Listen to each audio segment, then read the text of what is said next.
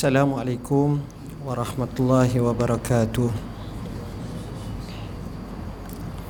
Alhamdulillahillazi hadana li hadza wama kunna linahtadiya laula an hadana Allah. Ashhadu an la ilaha illallah wahdahu la sharika lah. Wa ashhadu anna sayyidana Muhammadan abduhu wa rasuluhu Allahumma salli wa sallim ala sayyidina Muhammad wa ala alihi wa sahbihi wa barik wa sallim. Amma ba' yang saya kasihi pengurusi majlis yang berusaha pengurusi surau silaturahim merangkap imam jawatan kuasanya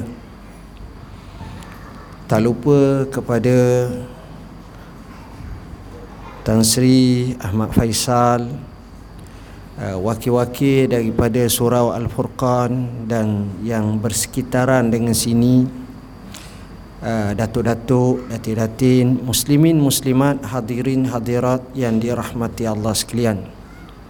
Pada malam ni insya-Allah kita santai saja. Mungkin saya ceramah sampai 8 suku. Kemudian kita buka satu dua soalan kalau ada untuk sama-sama kita fahami ilmu dan kemudian kita khatamkan majlis kita kita solat isya insyaallah. Hadirin hadirat yang dirahmati Allah. Hijrah Rasulullah sallallahu alaihi wasallam ni kita dengar sudah sekian banyak kali dan begitu lama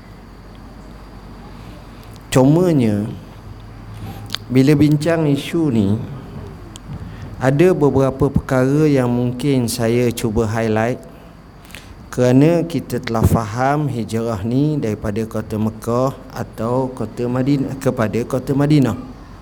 Kita faham semua sekali susu galu kronologi perjalanan tu boleh katakan kita dengar satu persatu. Kalau nak tepat lagi nanti dapatkan beli buku ni selesai masalah. Jadi tak payah saya bahas panjang sangat.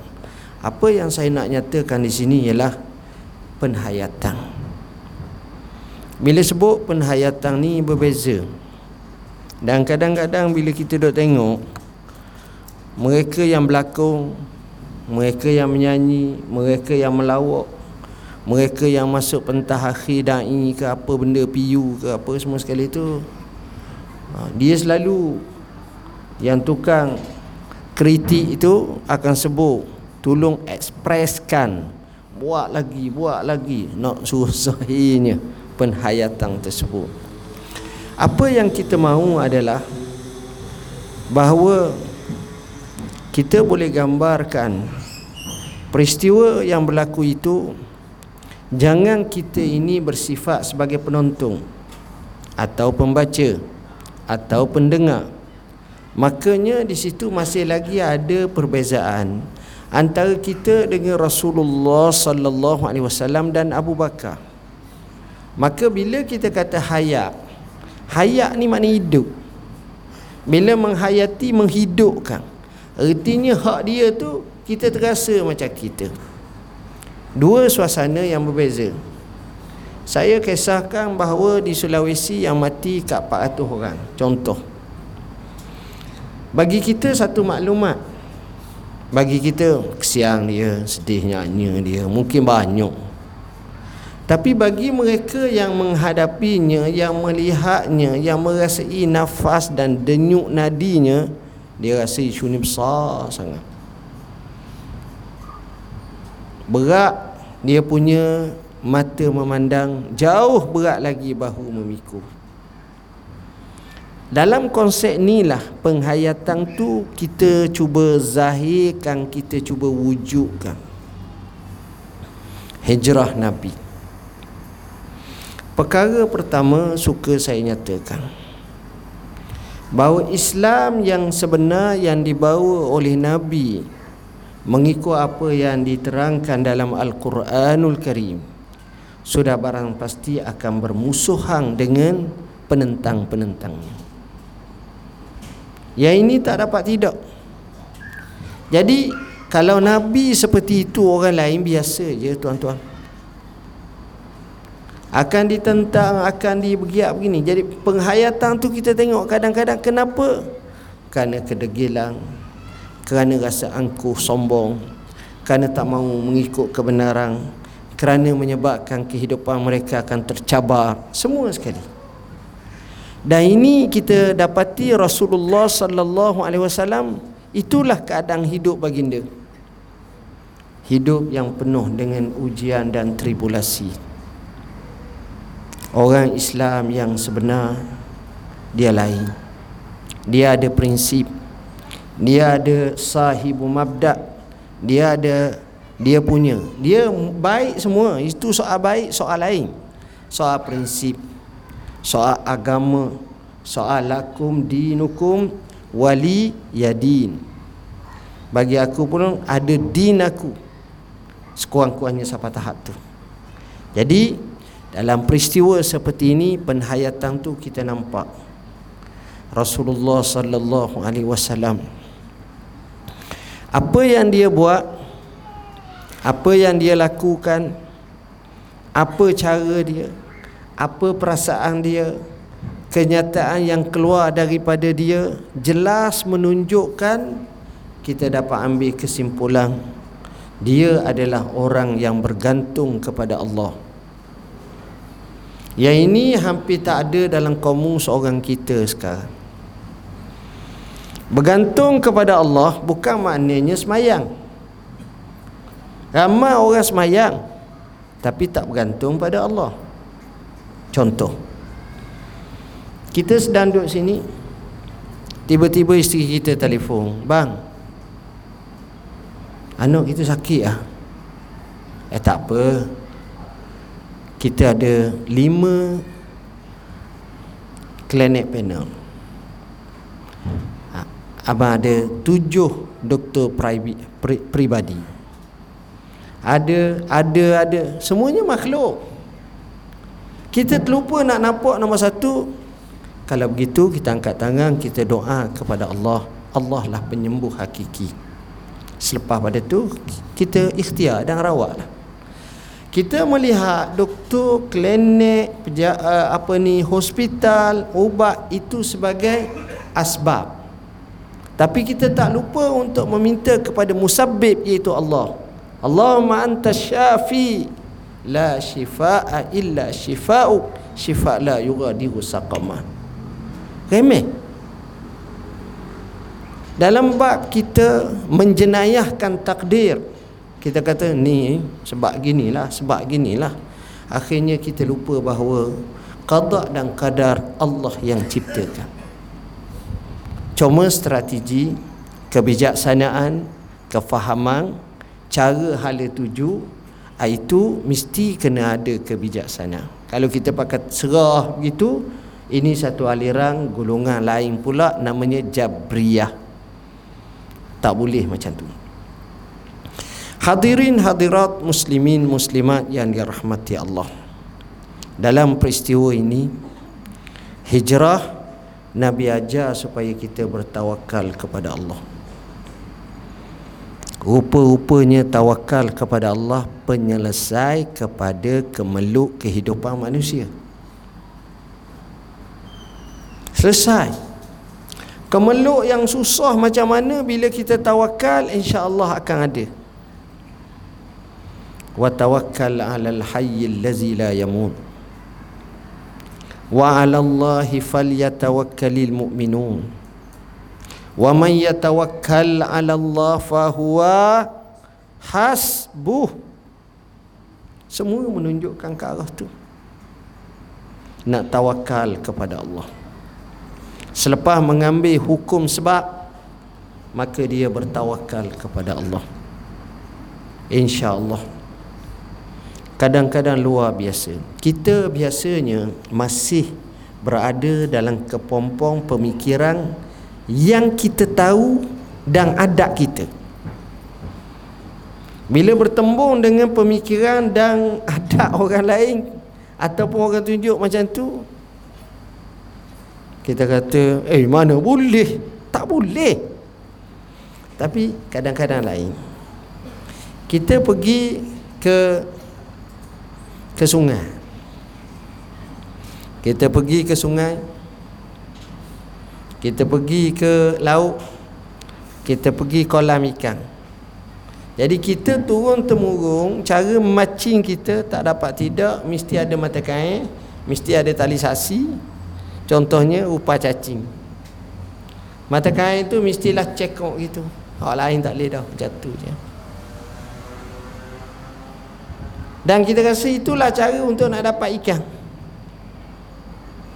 Tiba-tiba kita tengok ada orang mari cara bawa, bawa pelik, bawa bekas ayam tu dia pakai takak gitu, letak gitu je dalam tu. Ayam-ayam yang digantung kepala ayam semua sekali tu dia letak ni boleh ikan banyak. Eh mana boleh? Pada asal. Tengok-tengok boleh sungguh.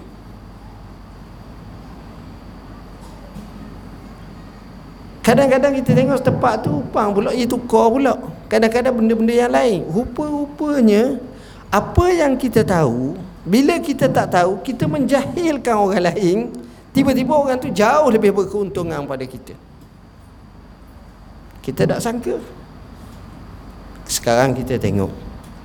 Sebab itu yang pentingnya usaha ikhtiar cari ilmu, faham betul-betul, insya-Allah natijahnya cukup ranum dan cukup baik ini tawakal tawakal kepada Allah banyak orang bila dia bertawakal kepada Allah kerja-kerja yang payah akan mudah.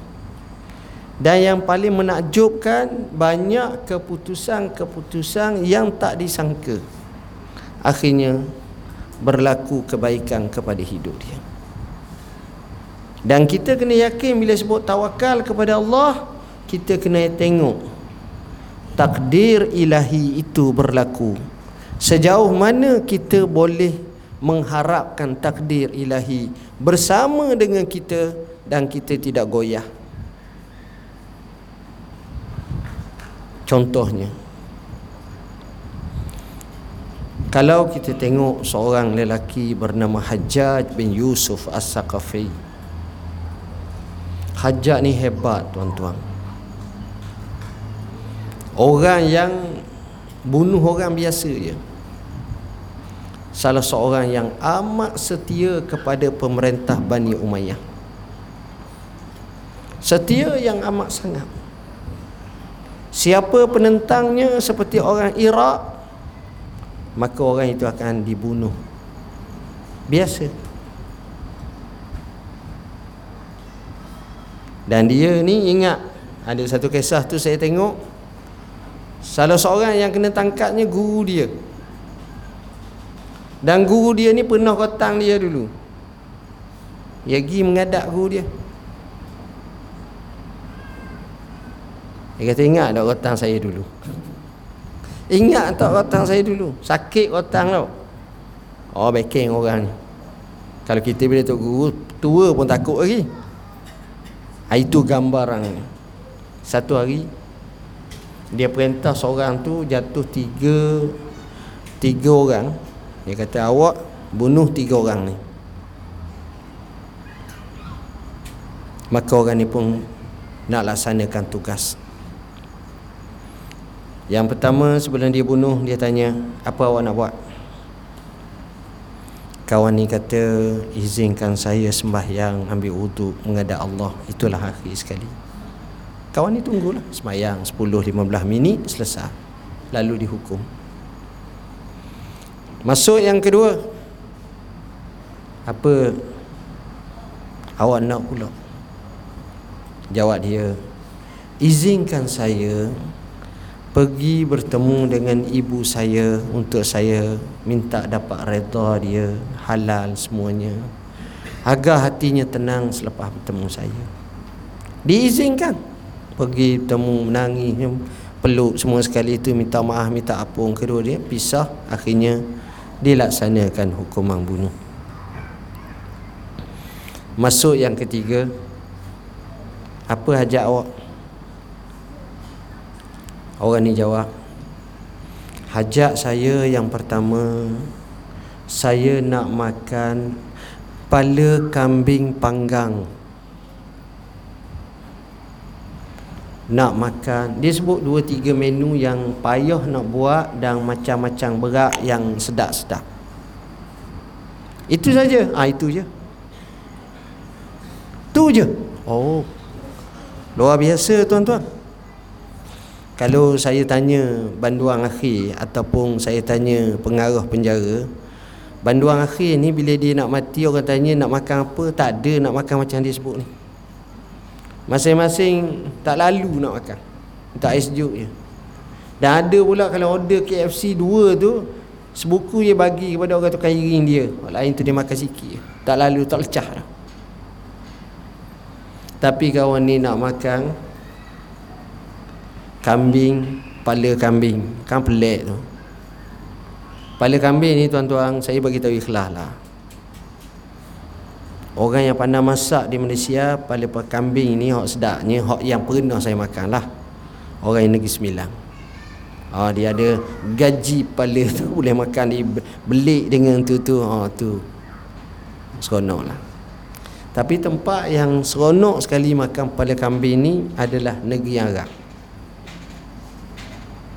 ha, kalau kita pergi kedai nasi Arab Redan sebagai contoh nak pali pali sekarang ni tak mahal lebih kurang dalam 16 riyal je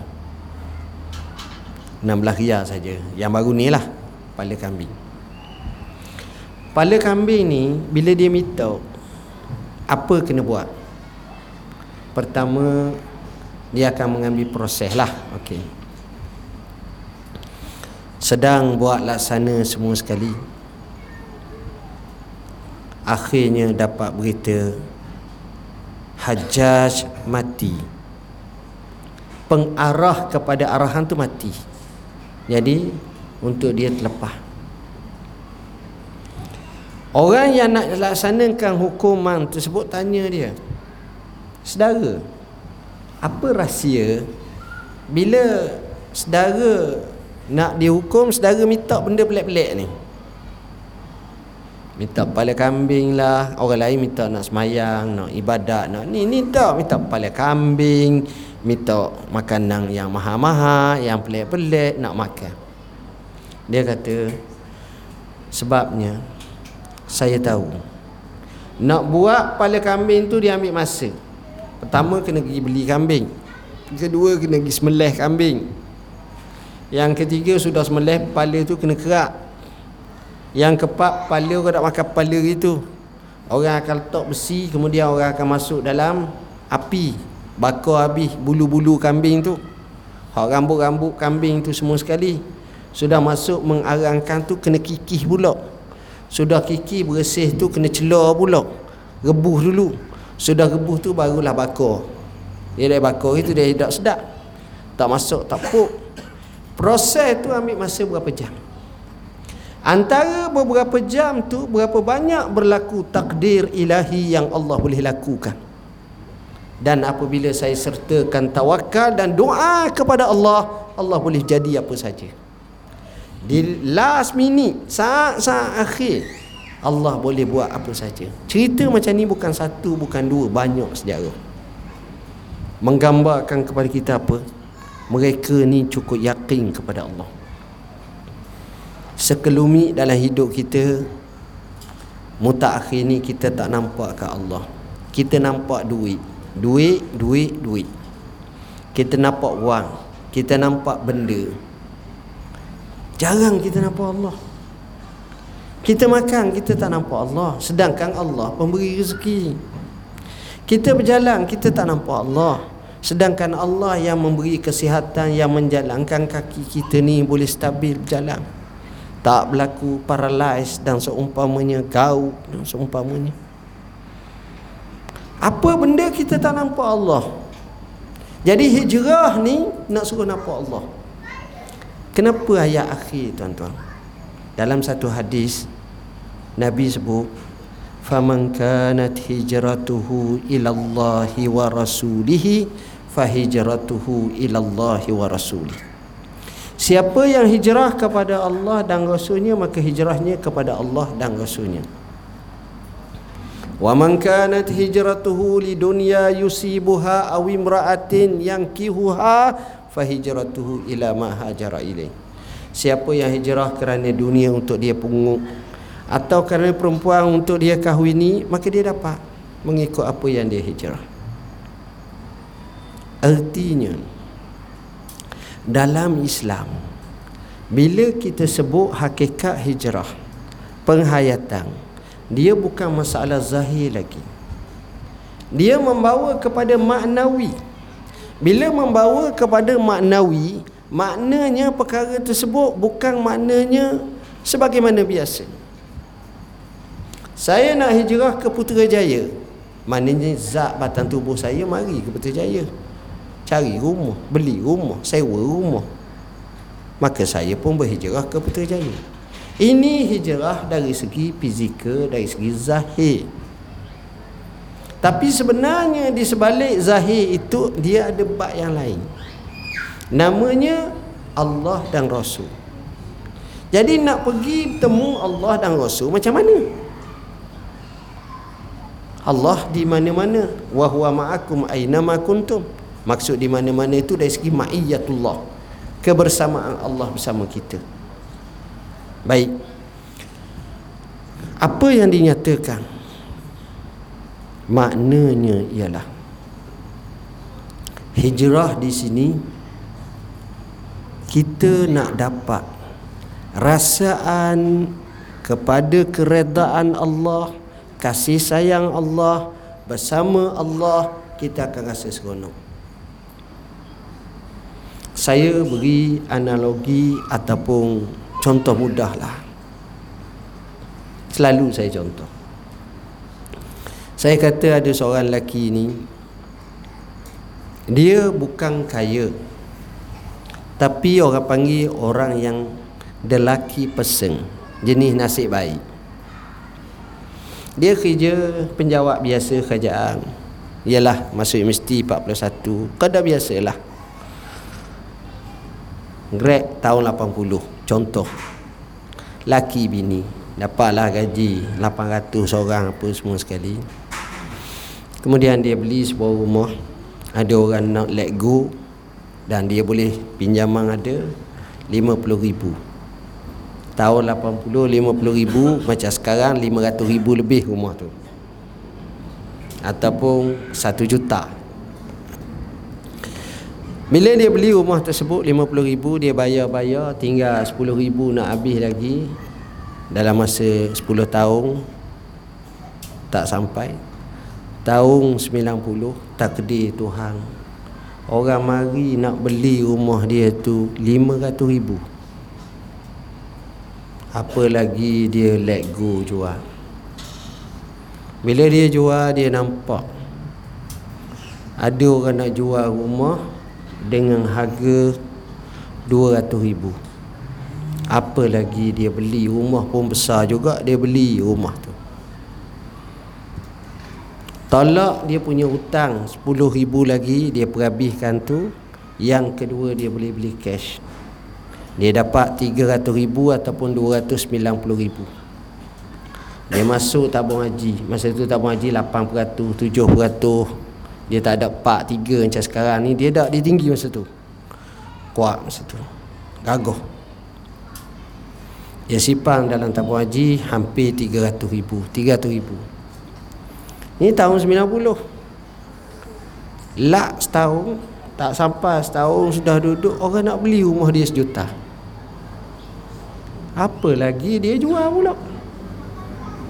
Dia beli rumah harga 400 ribu 400 ribu maka dia dapat 600 ribu. Dia masuk dalam tabung haji sekali lagi. Capur hak sedia ada sejuta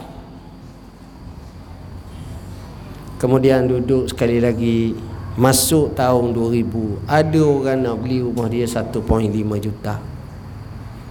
Dia jual rumah dia. Lalu dia kata saya nak pilih rumah comel lah sekali. Dia cari rumah comel tanahnya luar banglo rumah isolated rumahnya gated lah hebat lah kata orang dia pun duduk situ dengan harga 800 ribu jadi dia puas hati dia nampak orang elitis hebat Surah pun jauh. Tak ada. Dalam taman ni tak ada surah. Kena keluar. Pagar jauh baru ada surah. Hak paling dekat pun surah silaturahim. Payuh. Tuan-tuan, satu hari kawan dia temung dia ajak dia. Kawan dia kata, "Syekh, awak janji dengan saya nak datang rumah saya lama dah. Tak pernah datang. Marilah datang sekali." Dia kata kita jawab orang ni jawab saya ni sibuk sangat lah. Kata dia tak apa. Sekali je mari bawa isteri anak. Kerana tekanan sangat kita pun pergilah. Orang ni pun pergilah. Hari Sabtu ataupun hari Ahad. Pergi pukul 12 tengah hari. Tengok wis silap tengok sampai pukul 1. Jadi kawan ni duduk tunggu pukul sebelah hari. Siapa sukalah kawan mari. Dia dia dah ayam Belanda, ikan patin temeluh, budu kelatang. Dia dah macam-macam makanan hok sedap-sedap ni. Hok pecah liur lah kita tengok.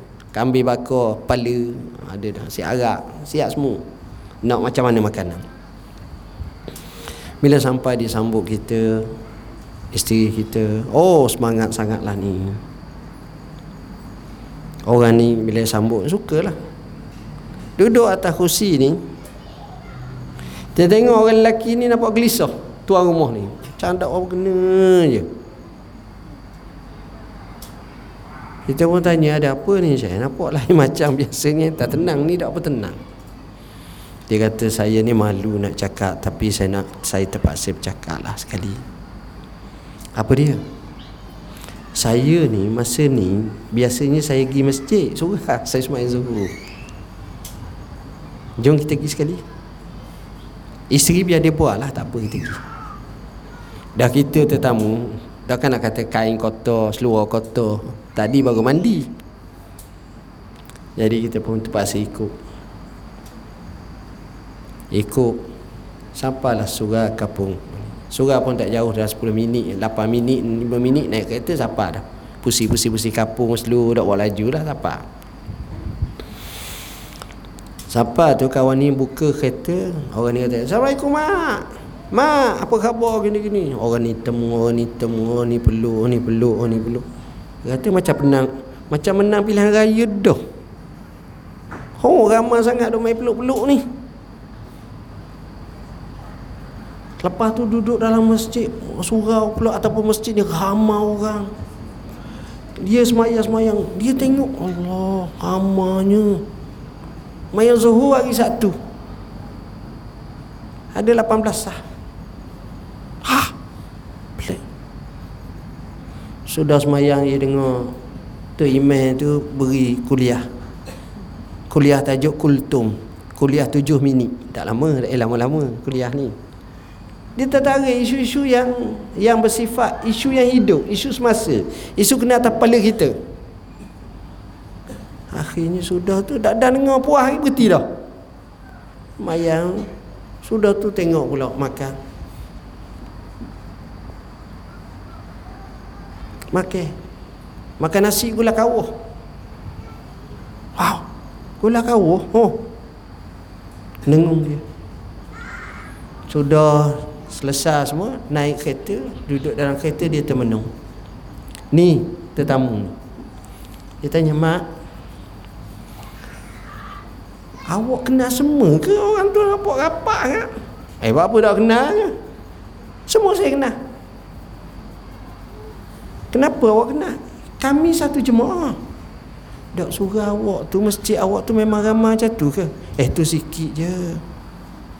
Itu sikit je. Sebenarnya ramai lagi.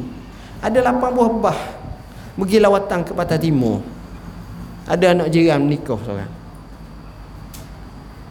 Jadi kalau kita penuh lagi, penuh lagi.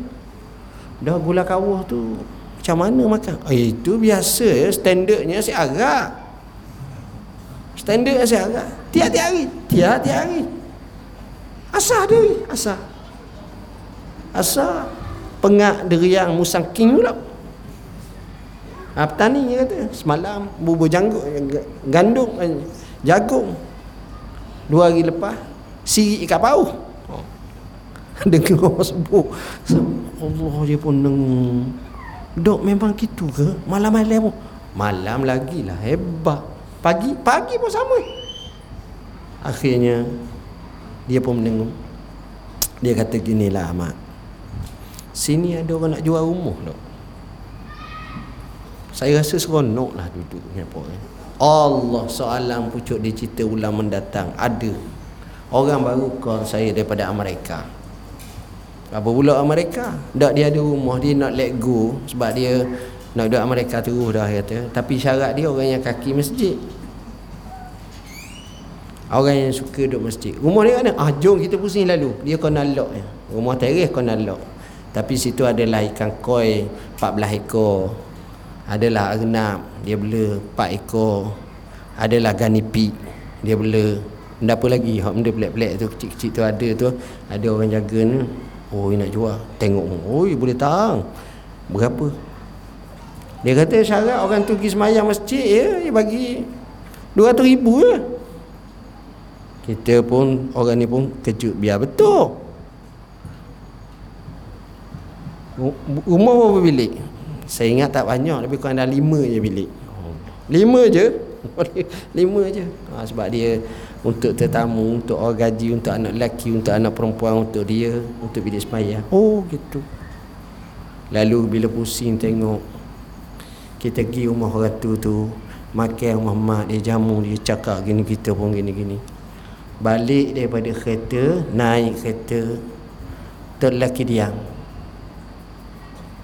Bini tanya, seronok bang tau. Kita tengok baik dia punya gini gini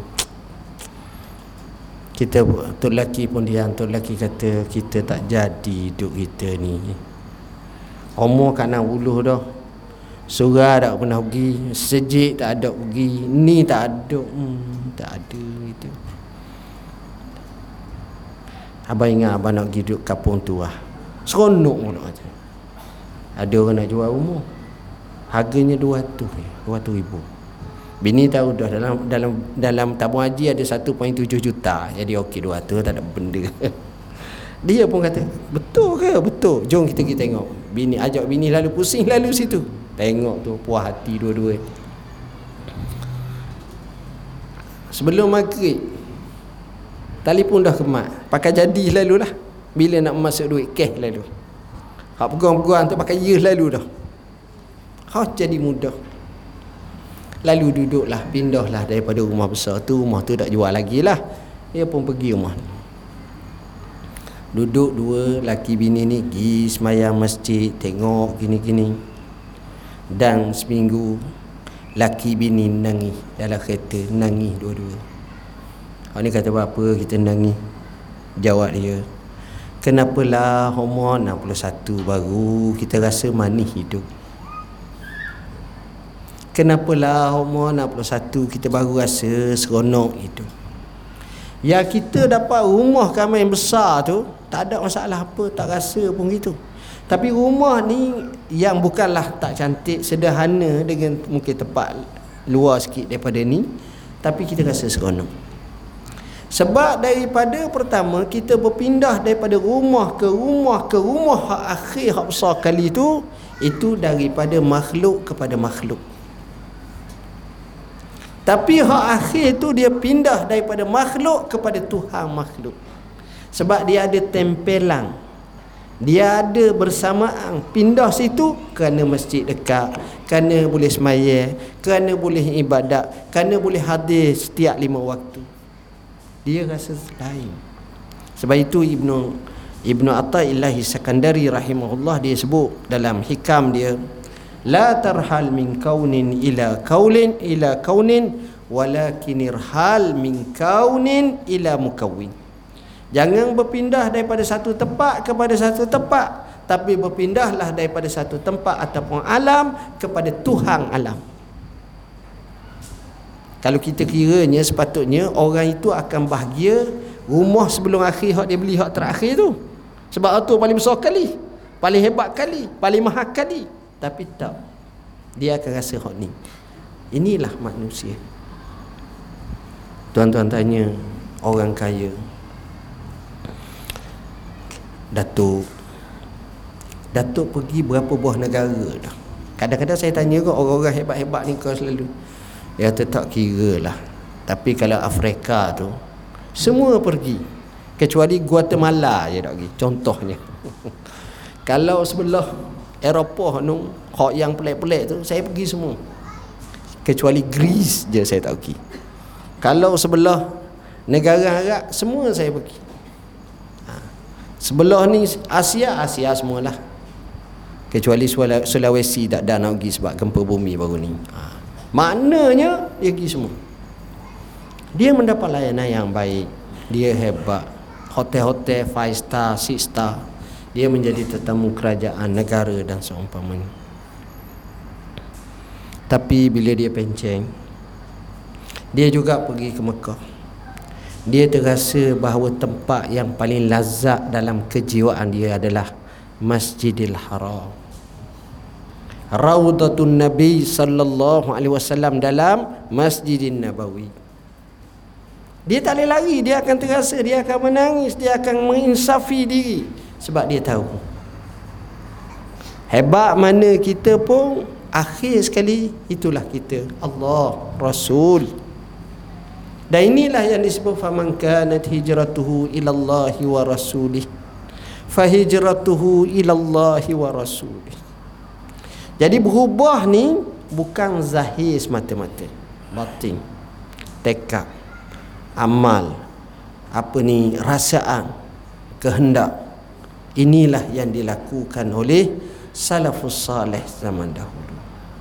Bincanglah bab hijrah macam mana pun kalau daripada fizikal kepada fizikal tempat kepada tempat semata-mata tanpa penghayatan kita tak rasa apa. Tuan-tuan bayangkan Orang Madinah kata Hari dalam hidup kami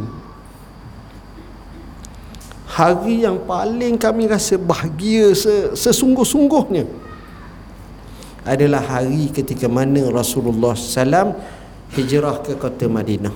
Siapa boleh menyaksikan hari itu? Sementara lagi dia beriman Dia menanti kedatangan Rasulullah Masa itulah hari yang paling gembira. Dan ini meresapi oleh kebanyakan semua penduduk Madinah Muslim. Kita taklah kalau orang kahwin hari paling gembira orang kahwin pengantin je. Hak lain tu ayah pengantin mak pengantin pengantin tetapi hak ni tak seluruh pakat bergembira habis itu nak ceritanya kenapa kerana Allah Kenapa? Kerana Rasulullah SAW. Faman kana hijratuhu ila Allah wa rasul. Dia biasanya dalam bab ibadat ni kerana Allah saja je. Lillah. Tapi bila pergi ni kepada Allah dan Rasul. Ni luar biasa dan peliknya. Tuan-tuan dan puan-puan yang dirahmati Allah. Sebelum saya berhenti ni kita buka soal jawab. Selepas buka soal jawab barulah kita semayang eh? Boleh kita? Okey. Ada soalan?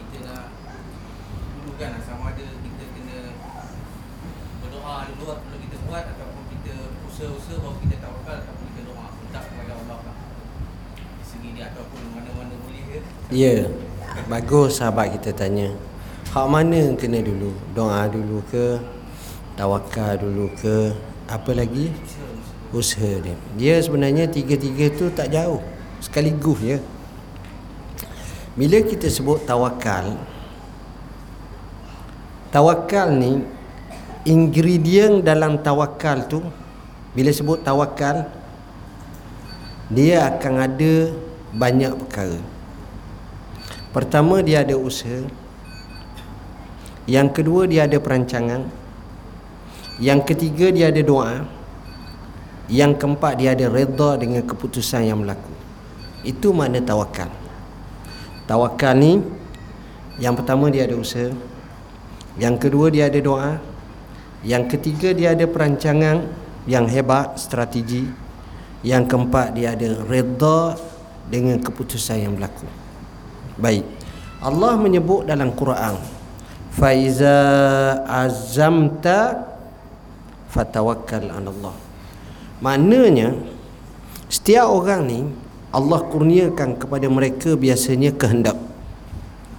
Kehendak ini dia nak buat apa? Saya ingat saya rasa seronok duduk di Putrajaya nampaknya kondusif. Keamanan pun nampak okey berbanding tempat lain. Lalu saya berkehendak beli sebuah rumah seadanya. Saya tengok mampu milik kalau boleh rumah 300 ribu. Lebih pada tu tak ada. Okey. Jadi nombor satu tu maknanya nak. Bila nak ni kita masuk azam lah. Tu azam tu nak lah. Makna nak azam tu maknanya kehendak yang kuat. Tu azam tu. Bila azam tu maknanya sudah menjadi kehendak tu satu tekad. Bila kita nak dan kita telah tekadkan itu maka kita ada tawakal pada Allah. Macam mana kis tawakal kepada Allah dalam dalam nak dapat rumah yang harga nilainya 300 ribu dan kita kena bajet 350 ribu capur dengan sikit main apa ni bukan meja meja renovate tapi minor renovate lah sikit-sikit nak tukar apa benda. Okey. Jadi proses pertama selepas daripada kita kehendak tekad yang kuat namanya azam maka kita tawakal. Nombor satu. Kita pun cakap dengan bini kita. Bagus tak kita beli rumah sebabnya kita pun gini-gini? Harganya kita bajetkan 350 ribu. Okey, setuju. Suami isteri setuju. Isteri kata kalau kita up sikit lagi berapa sejuta sejuta jangan. Jangan gurau jadi berapa? 400 ribu okey. Okey. Should be done 400 ribu. Mana kita akan tengok antara 300 setengah ke 400 ribu rumah. Kita setuju. Tu syurah. Okey. Sumber macam mana? Sumber tengok. Buku bank bini. Tengok semua kali Bini ada tiga buku bank. Bank Islam Public Bank Bank Simpan Nasional. Semua Islamik lah. Okey. Suami Suami ada dua je. Bank Islam dengan tabung haji. Tengok Isteri tengok-tengok ada 40 ribu je. Tengok suami ni ada 90 ribu. Okey. Jadi 40 capur 90 berapa? Kita tengok satu bak lain lagi. Namanya KWSP Orang ni pun tengok Dah kerja lama dah ni Dapat 100 ribu. Isteri pula dapat dah 60 ribu. Maka capur pula 90 ribu. Kalau buat keluar yang ni ni Capur pula 150 ribu. Maka tengok jumlah. Tengok lagi. Allah. Pada ada hutang 80 ribu dia kata dia nak bayar. Jadi sebenarnya nak bayar kita je suruh tangguh. Sekarang ni kita pun perlu sangat nak bayar. Jadi kita pun kata pada boleh dah kita tempoh pada tu.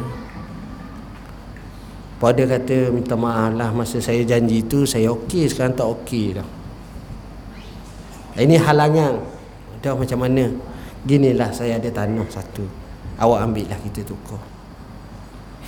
Kita pun ambil tanah ambil tanah tu memang nilai lebih kurang macam tu. Kita pun masuk dalam mudah.com jual nak jual tanah. Contoh saya pun tak tahu color ni. Jual tanah cari oh, ada orang nak beli 450 ribu. Hak rancangan pertama tu pakai habis gitu je. Ambil hak ni je. Boleh masuk pula dalam tabur haji boleh rarawik selesai dah. Itu namanya perancangan pemikiran macam-macam cara. Dan bukan itu saja cara itu saja banyak cara lain lah. Itu sebagai contoh. Artinya bila berlaku syura tu kita tengok buat strategi. Dan kita selalu doa. Doa ni sejuzuk daripada tawakal. Kemudian kita buat prosesan dan kita tanya kita dapat maklumat dengan ilmu. Akhirnya barulah kita boleh beli pada asasnya kita tak pergi jalan pintas pergi pinjam bank lalu. Kita bila buka macam tu kita selesai banyak kemeluk hidup kita. Dan kita boleh bina sebuah kehidupan jauh lebih tenang. Orang tak akan tenang kalau orang tu berhutang. Keluar daripada kepompong hutang hidup dia tenang. Ini berlaku. Siapa berhutang yang boleh buat, buat tenang tu terpaksa buat tenang dia dah kan nak menangi tiap-tiap hari sah ya juga ha, jadi fahamlah itu jawapan yang dapat saya bagi wallahu alam ada satu lagi soalan ya yeah dengan Allah ni kena tunggu ujian dulu ke? Nak hampir dengan Allah ni. Hmm. Banyak orang kata ada ujian baru dia hampir dengan Allah. Dia ujian dengan Allah. Ujian. Okey. Tan Sri dia tanya, dia ni macam Jibril lah. Dia tahu dia tanya. Wa huwa yusaddiquhu. Tak apa untuk sahabat kita semua. Tuan-tuan manusia ni tak sama. Ibn Atta'illahi Sakandari pernah menyatakan dalam hikamnya menarik dia kata dia antara lataif Tuhan. Lemah lembutnya Tuhan kepada manusia adalah dia akan tarik manusia itu kepadanya. Dan bila mana manusia itu degil Maka ditarik dengan rantai-rantai ujian. Siqa ilaihi bisalasilil imtihan dan di sini yang paling banyak berlaku dan di sinilah yang paling banyak berubah. Contoh mudah. Seorang mak dia sayang anak dia, dia nasihat. Buih mulut tak pakai abah nasihat tak pakai bila cali dah besar abah tak pakai dah dia pula isap gam isap dadah minum arak curi masuk lokak keluar lokak. Buat PA perangai tak betul. Dia nyembah mak dia bahasa kasar lah. Ketika mak dia bayar bayar untuk keluar jaminan. Lepas pada tu dua hari buat pula. Gitulah semua. Tuan-tuan akhirnya mak dia mati dia tak sedar lagi sebab abah ada abah mati. Tak sedar lagi. Mungkin boleh jual lagi apa yang patut. Akhir sekali dia naik motosikal accident. Bila accident siapa kat hospital hospital kata kena kerak kat peha kaki dah rosak dah. Dia punya nerve tak boleh pakai dah. Atas kepala lutut atas lagi kena kerak sebatang tuan-tuan ketika itu kawan hok tu pun malah dah tak ada benefit. Aku kawanmu aku kena tanggung mu apa benda nya letih aku eh. Pokok tu pun pandai kau. Hmm, balah. Jadi menyusah aku kau membawa beban pula. Jadi tak tinggal dia pun marilah insah teringat kemok teringat kayu. Jalan tak ada dan masa itulah dia mula nak dekat dengan ni. Kalau dia pergi ke masjid tu iktikaf lama pada kita sebab nak bangun payah kita dah sekejap nak balik lalu yang ini paling banyak berlaku saya cerita realiti tuan-tuan ni realiti bukan berlaku-laku saya nak bagi tahu kepada tuan-tuan, saya sendiri cakap banyak kali. Ada orang pada hukum kanun dan hukum agama kita tengok dia lebih jahat daripada kita. Jahat, brutal, bunuh orang, sak dadah, nego nego dadah 14 kilo. Apa lagi buat macam-macam. Dan dia dikenakan hukuman gantung sampai mati. Tapi dia belum lagi dilaksanakan duduk sebagai banduang akhir.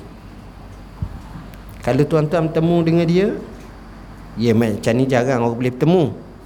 Dari dia ni kalau hak insaf tu Ramai Hitam tuan-tuan Kaki semaya Kaki semaya malam Kaki zikir Kaki baca Quran Kaki puasa Berubah 360 darjah daripada dulu kalau masa duduk biasa ni luar daripada penjara dulu tu temu kita pun yang nak tapak kita. Brutalnya tapi bila kita bertemu Allah insaf. Jadi kena ujian macam tu dia jadi berubah. Tuan-tuan baca sejarah. Sejarah seperti Malik bin Dinar. Dialah kaki pemabuk Kaki-kaki-kaki ni. Akhirnya anak perempuan dia mati Dia insaf. Dia berubah seratus peratus. Akhirnya jadi wali daripada Awliya Allah Luar biasa. Kita baca sejarah Fudaib bin Iyad Asalnya Kuta Utari Pelanung penyambung jalan. Tapi akhirnya menjadi Abidul Haramain Orang yang kuat beribadat di dua tanah haram. Apa yang saya nak nyatakan? Ada orang berubah tanpa ada ujian. Tapi kesan dia itu kurang high impact. Tapi orang yang pernah mengalami ujian Pada masa itu Baru dia rasa pedihnya Bila dia berubah Dan inilah yang paling banyak Dia jadi hebat. Ramai kawan kita Kita tengok masa sekolah dulu Jahat. Cikgu selalu hukum dia dalam public canning kena ha? kena hukum mau rotang ke apa ke. Memang kena buang sekolah lah kena ni. Ya, kita pun tahu lah dia ni ni. Tapi di, dengan kita baik kita tak ada masalah apa. Bila sampai umur 50 tahun dia mari rumah kita. Mari. Nak ajak kita keluar keluar tabli pula. Dia orang tabli dah. Tengok kuatnya semayang Kata Mak mu bila jadi gini? Kata selepas aku masuk penjara Kena 16 rotang sebab Aku insah dah Aku tak mau dah. Bila Dia punya dekat Punggung dia ni? 16 kata dia Orang lain kena satu Paling banyak 6 Aku kena 16 Ke 16 tu aku tak sedar. Darah mengecik tak tahulah. Hak tu kan bedah tu Jenis besar Macam sing tu Kuat. Hayung kat aku. Ayah dia aku ingat tobat dah. Orang cakap apa-apa aku dah ada hari ni aku. Tobat sungguh. Tak mau dah. Jak pada tu jadi baik masa tabligh. Seluruh dunia lagi musafir mari kat kita kita pun terkejut. La ilaha illallah dunia. Aku sangka kau makin jahat. Dan aku baca lagi surat khabar kau masuk penjara 8 tahun. Tapi rupa-rupa kau betapa dalam penjara tu. Macam Nabi duduk dalam gua hirak juga. Maksud saya Allah bagi hidayah pada dia Sebab ada guru mengajar Dapat begini Dia boleh berubah. Ada tak orang macam tu? Ada Ini menunjukkan Kadang-kadang Ujian bila kita lihat dalam bentuk Insaf Dia boleh berubah Ramai Bukan sikit Cuma manusia dia tak boleh nak berubah saja-saja nak berubah ni dia payah. Kita orang Melayu ni selalu kena kecil manis. Kecil manis darah tinggi, lemah jantung, kolesterol. Kalau pergi kat doktor tu doktor bleber tu senyapnya walaupun dia general. Ni apa ni wajib tak tak patang gini. Ya. Tapi bila temu musaking makan buluk. Jenis tak tu. Akhir sekali waliyazbillah kaki dia kena potong. Ha, lepas tu barulah patang. Hak ni patang. Hak tu patang. Baik. Kehidupan yang sihat. Minum air sejuk tak ada dah. Air teh teh teh tarik tak ada teh karak tak ada teh apa? Ada ni tak ada macam-macam teh. Kopi pun tak ada jatang janda kapal api. Tak ada semua dah. Semua air sejuk sebab apa? Ha, sebab seputung perut tak ada dah. Ha, insaf sungguh lah masa tu. Sebab dia kena kawal dan seumpamanya. Itu sebahagian daripada contoh saya rasa sekadar itulah dulu. Apa-apa yang saya sebut banyak sebut dalam buku fiqh hijrah ini. Begitu juga buku yang cukup saya rasa penting wal asr masa pelihara lah saya sengaja sebut dalam bab yang ke-8 kisah Mahdi. Bila saya tunjuk kisah macam mana dia ni suka dia. Kami kumpulkan macam-macam tokoh-tokoh yang hebat berkenaan dengan masa ni. Keunggulan hafazan ha, ini pun penting. Kita nak latih anak-anak kita ni minat mengapa seumpamanya. Matlak badreng yang saya showkan kalau boleh buat mengajar lah di sini supaya uh, cukup hebat dan kita dapat manfaat begitu juga Syekh Muhammad Mitwali Syarawi tokoh yang hebat yang banyak memberi manfaat kepada kita khususnya nak kenal tokoh-tokoh agama. Wallahu alam. Ada soalan? Yang ni akhirlah tak ada dah. Bagaimana ingin mengejar dan berusaha bagi mendapat khusyuk dalam solat? Tanda khusyuk dalam solat. Solat sunat harian yang terbaik dan kuantiti rakaat Soalan yang kedua ni solat sunat harian yang terbaik Saya tengok ulama khilaf Yang rajahnya yang pertama menyatakan solat witir. Sebab solat witir dalam mazhab Hanafi hukumnya wajib.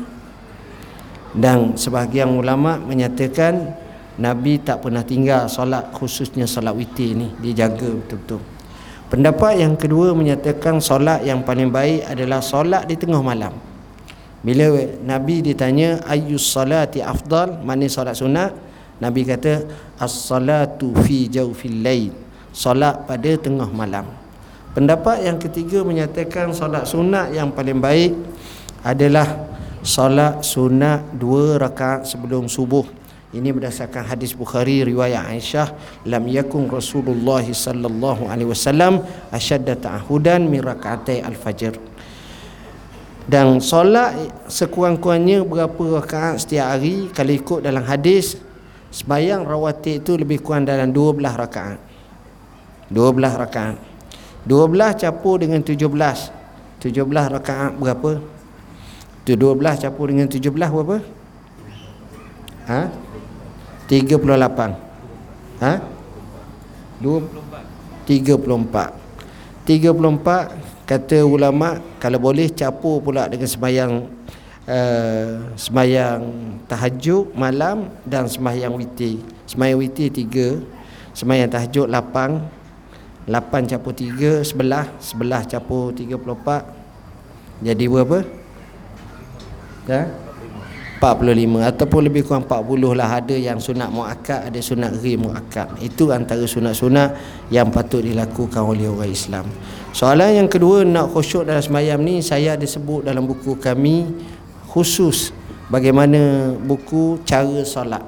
Cara solat ada dalam buku ada gambar anak-anak cara sempurna solat tentang khusyuk yang kita bahaskan panjang boleh tengok buku itu dan saya juga galakkan penduduk di sini untuk uh, melayari laman web kami www.muftiwp.gov.my laman web ni sudah hampir mencecah 10 juta.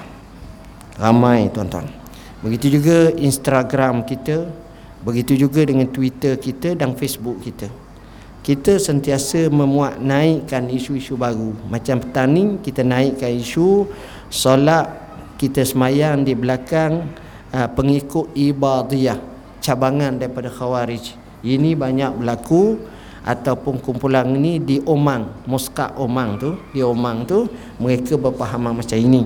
Jadi sah tak kalau kita pergi semayang tempat mereka kita jadi makmum? Ha, jadi kita bahaskan isu tu. Banyak lagi isu-isu lain. Wallahu alam. Wassalamualaikum warahmatullahi wabarakatuh